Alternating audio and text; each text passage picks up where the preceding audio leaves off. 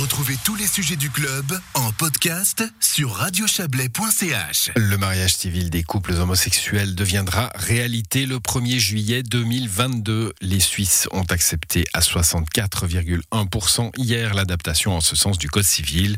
C'était donc la fête hier à la Grosse Schanze, la... entre la gare et l'université de Berne. Notre correspondant parlementaire Serge Jubin y a rencontré la responsable nationale de la campagne en faveur du mariage pour tous, Olga Baranova. Il lui a tout d'abord demandé comment elle ressentait la victoire en tant que chef de campagne, de citoyenne ou d'amie de la communauté homosexuelle. C'est la victoire en fait de toutes ces catégories-là. C'est vrai que nous, nous venons de vivre une campagne extrêmement intense. Moi, au milieu de tout ça, bien évidemment, en tant que directrice de campagne, mais pour moi aujourd'hui, c'est avant tout l'égalité qui gagne. Certes, une minorité de la population suisse, mais quand même une minorité de taille très importante.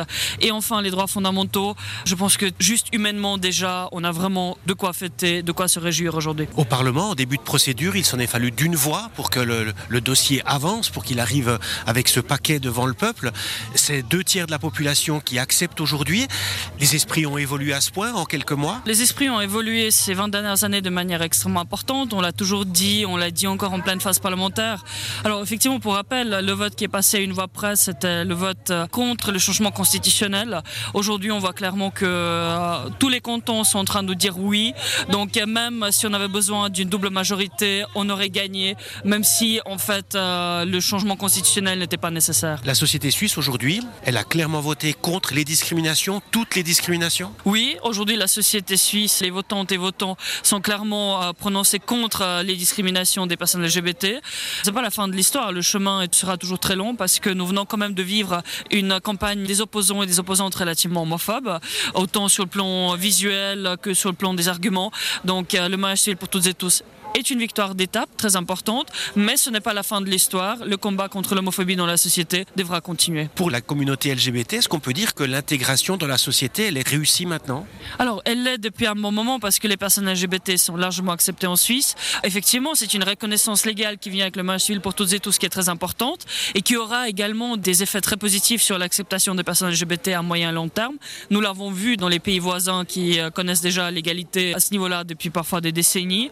Donc, effectivement, oui. Le fait d'avoir fait campagne pour la communauté L G B T sans en être vraiment, c'était la bonne solution, c'était un atout ? Non, je pense pas du tout que c'était un atout particulier. C'est vrai qu'au sein de la communauté L G B T, la question ne s'est pas posée une seule fois de savoir de quelle orientation sexuelle était la directrice de campagne. Par contre, la question m'a été énormément posée par des journalistes. Donc euh, non, je pense que c'est une évidence que les personnes non concernées directement s'engagent pour la communauté L G B T.